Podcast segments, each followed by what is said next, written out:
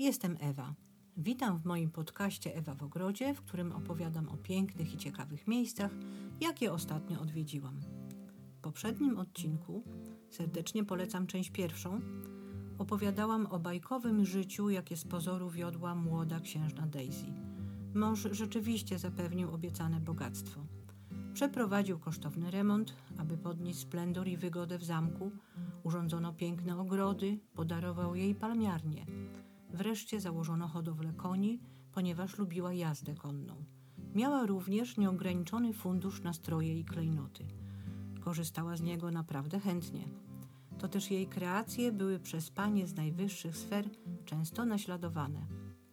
Odbywała też sama lub z mężem liczne atrakcyjne podróże zagraniczne. Zarządzaniem majątkiem zajmowali się zaufani plenipotenci, odpowiednik dzisiejszego pełnomocnika. Odwiedziła Egipt i Indię. W towarzystwie brata podróżowała po Argentynie i Brazylii. Co roku też bywała w ojczystej Anglii. Para książęca zwykle odbywała swoje wyprawy prywatnym wagonem kolejowym z osobnymi przedziałami dla służby i dworu. Kiedy Daisy przebywała w zamku, zapraszała gości, odbywały się wystawne przyjęcia, bale, polowania. Wydawałoby się, że takie życie w pełni ją zadawala. Tak jednak nie było. Pomimo licznych prezentów, mąż był dla niej oschły i często ją zdradzał. Nie mogła się też przyzwyczaić do pruskiej sztywnej etykiety. Była również mocno krytykowana za zbyt beztroski sposób bycia przez pruską arystokrację. Oczekiwano, że wkrótce po ślubie urodzi zdrowego potomka płci męskiej, aby zapewnić ciągłość rodu i sukcesję. Tymczasem rok po ślubie urodziła dziewczynkę, która żyła tylko 14 dni. Szczątki przedwcześnie urodzonej w rezydencji Kuorn w Anglii hrabianki odbywały długą drogę na Dolny Śląsk, gdzie została pochowana w kaplicy grobowej Hochbergów w niedalekiej Topolowej Górce. Na następne dziecko przyszło księciu czekać siedem długich lat. Nie trzeba dodawać, że lata oczekiwania na potomka nie sprzyjały temu małżeństwu. Wreszcie 2 lutego 1900 roku przyszedł na świat zdrowy chłopiec, dziedzic tytułu książęcego Hans Henryk XVII.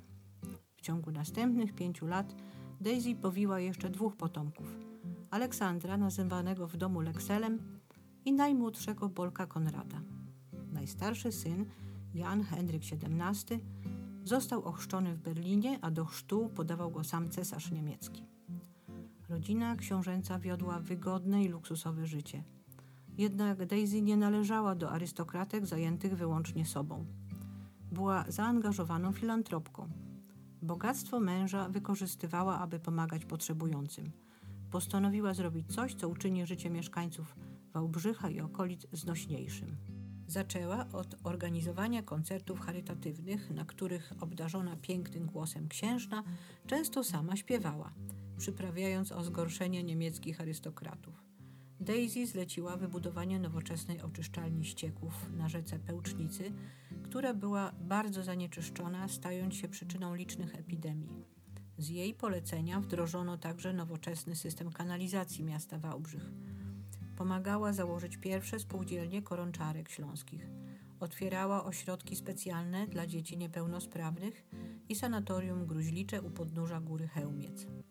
Odkryła również, że śmiertelność wśród niemowląt sięga blisko 50%. Matki musiały szybko wracać do pracy w fabrykach, a brak było mleka krowiego dobrej jakości. Z pomocą duchownych katolickich i protestanckich zorganizowała sieć punktów z darmowym mlekiem pasteryzowanym dla niemowląt. Księżna za taką działalność była bardzo krytykowana przez arystokratów. Niespecjalnie podobało się to również księciu, natomiast była uwielbiana przez poddanych. Wkrótce wybuchła I wojna światowa i Daisy znalazła się w trudnej sytuacji. Była Angielką i pacyfistką, jednocześnie obywatelką Niemiec walczących z Anglią zdecydowała się zgodnie ze swoim charakterem na pomaganie innym. Rozpoczęła pracę jako pielęgniarka pomocnicza Czerwonego Krzyża w berlińskim szpitalu w dzielnicy Tempelhof. Niestety, kiedy odwiedziła obóz dla jeńców angielskich w Dyberitz, i zabrała od nich listy, została posądzona o szpiegostwo i straciła pracę w szpitalu. Jako osoba podejrzana o szpiegostwo okryła się niesławą, a jej małżeństwo przeżywało poważny kryzys. Jednak nie poddała się. Wbrew woli męża zaczęła pracować w austriackich służbach sanitarnych, między innymi jeździła pociągiem porannych na front serbski. Po zakończeniu wojny dotychczasowy porządek świata legł w gruzach. Wielkie imperium przemysłowe Hochbergów zostało podzielone między Polskę a Niemcy.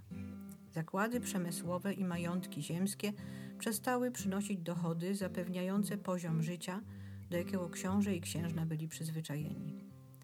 Henryk XV został bankrutem, a na majątku książ leżał ogromny dług.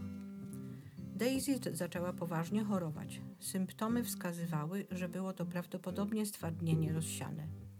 Na domiar złego w 1922 roku został po długiej separacji sformalizowany i orzeczony przed niemieckim sądem rozwód z księciem, który zakochał się w młodszej o 27 lat Hiszpance Clotyldzie de Silva.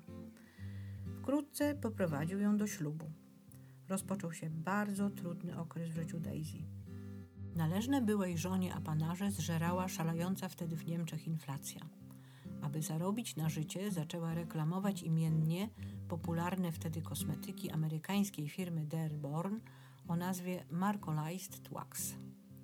Podobnie jak Daisy Hochberg, na reklamie kosmetyków zarabiała jej dobra znajoma królowa rumuńska Maria Coburg, także spokrewniona z królową Anglii, pochodząca z niemieckiej arystokracji.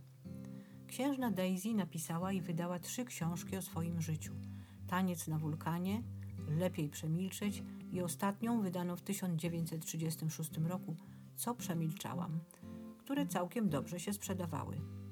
W 1935 roku, po latach mieszkania w hotelach i pensjonatach, pogodziła się z byłym mężem i ponownie zamieszkała w książu. Wybuch II wojny światowej sprawił, że została rozdzielona ze swoimi synami, którzy wyjechali na zachód, a najmłodszy Bolko w 1935 zmarł w wieku 26 lat. Dwa lata później zakończył życie schorowany i dobiegający osiemdziesiątki Hans Henryk XV. Księżna pozostała w książu sama, jedynie ze swoją przyjaciółką i pokojówką Doroty Krauter, bez środków do życia i bez znajomości języka niemieckiego. Doroty, zwana pieszczotliwie Dolly, pozostała ze swoją panią do samego końca. Daisy Hochberg pozostała jednak sobą. Pomimo ciężkiego stanu zdrowia i braku pieniędzy, wysyłała do pobliskiego obozu Gross Rosen dla zagłodzonych więźniów paczki z jedzeniem. W 1943 roku zamek został oddany Niemcom za anulowanie niebotycznego długu prawie 8 milionów marek niemieckich. Wcześniej niemiecki skarb państwa skonfiskował lasy, folwarki i kopalnie. Ukochany książ Daisy opuściła na osobisty rozkaz Adolfa Hitlera. Zamieszkała w skromnej willi w samym centrum Wałbrzycha przy ulicy Moniuszki 43. Do ostatniego już domu przeniosła się 1 listopada 1940 roku. Nie miała bliskich sąsiadów. Było jej tam głodno i chłodno, ponieważ Niemcy nie dotrzymywali zobowiązania utrzymywania księżnej. Do synów jednak pisała, że ma się całkiem dobrze. Maria Teresa Oliwia Hochberg von Pless zmarła po ciężkiej chorobie dzień po swoich 70. urodzinach 29 czerwca 1943 roku i została pochowana w mauzoleum w Książu. To jednak nie koniec tej historii.